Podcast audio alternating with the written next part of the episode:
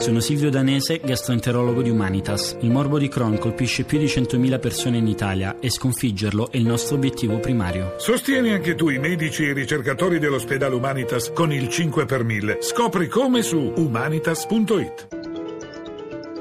Radio 1 News Economy. 11.32, buongiorno da Giuseppe Di Marco, apertura in netto rialzo per le borse europee dopo l'intervento della Banca Centrale Europea per gli aggiornamenti. Ora ci colleghiamo con Milano, la linea Paolo Gila. Buongiorno da Milano, a due ore e mezza dall'avvio di contrattazione si intensificano e si robustiscono i guadagni per tutte le piazze azionarie europee che lasciano alle spalle la pausa di incertezza vissuta ieri pomeriggio. Londra cresce dell'1,68%, Francoforte avanza del 2,70%, Parigi del 2,80%, svetta Milano, la migliore in Europa, con un apprezzamento del 4,17%.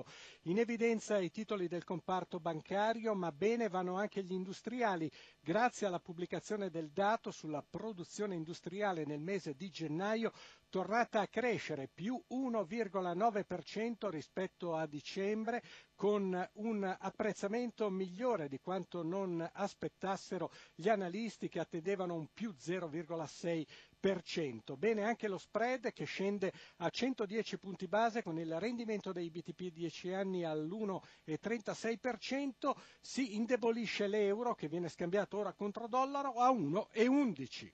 Grazie a Paolo Gila.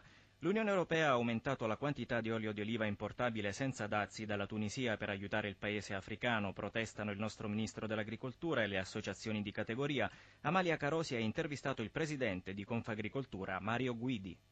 Rischio sicuramente di vedere invaso il mercato italiano e quello anche spagnolo di un prodotto che proviene da un paese terzo senza le necessarie tracciabilità. Do solo un dato, nei primi quattro giorni del 2016 sono stati assorbiti l'intero contingente di tutto il 2015, cioè 56.000 tonnellate. Aprire senza controllo e senza mensilizzazione ad ulteriori concessioni a noi pare un meccanismo piuttosto preoccupante. Perché in Italia e Spagna si fanno queste miscele? Non esistono norme che impongono di scrivere in etichetta la provenienza degli oli? Certamente l'olio è un prodotto tracciato in Italia sicuramente, si fanno dei blend, si fanno delle miscele, esiste però una categoria di olio che può dichiarare la provenienza generica senza far riferimento all'italianità. E naturalmente se non conosciamo la tracciabilità diamo la possibilità di creare anche quelle che noi definiamo delle frodi alimentari. Perché secondo voi l'olio tunisino è di qualità inferiore? No, non è che sia di qualità inferiore, noi intendiamo difendere il Made in Italy, dare chiarezza ai consumatori e certamente vorremmo che queste importazioni ad Arzio Zero, che corrispondono a un principio di solidarietà, non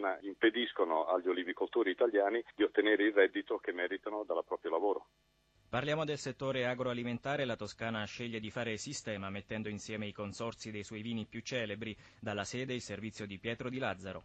Nasce un'importante realtà vitivinicola in Toscana. La novità dell'anno si chiama Avito, sta per Associazione Vini Toscana, DOP e IGP, denominazioni riconosciute anche dall'UE. Mette insieme già la fondazione 16 consorzi di tutela. Accanto a colossi come Brunello, Chianti, Chianti Classico, Nobile e Vernaccia, ci sono anche i più piccoli e con ogni probabilità se ne aggiungeranno altri. Sentiamo Sergio Zingarelli, presidente del consorzio Chianti Classico di OCG. Un'iniziativa molto importante che abbiamo deciso di portare avanti dopo che ci siamo trovati tutti d'accordo ci siamo trovati quasi per caso due anni fa in occasione del piano paesaggistico del PIT, perché era un piano all'inizio che era fortemente penalizzato nel nostro settore. Avito rappresenta già circa 5.000 imprese, migliaia di posti di lavoro, non solo stagionali, e un fatturato totale ben oltre il miliardo di euro, come sottolinea Fabrizio Bindocci, presidente della neonata Avito e del consorzio Brunello di Montalcino di OCG. Una realtà importante anche perché fortunatamente per tutti il settore vitivinicolo continua ad essere una delle attività che gira bene, che continua a lavorare, che continua a assumere. Tutti insieme una volta per tutte, ci si augura, viste le profonde divisioni che segnano da sempre il mondo del vino.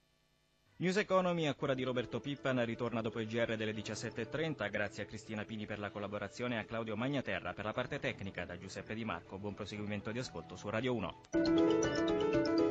Radio 1 News Economy.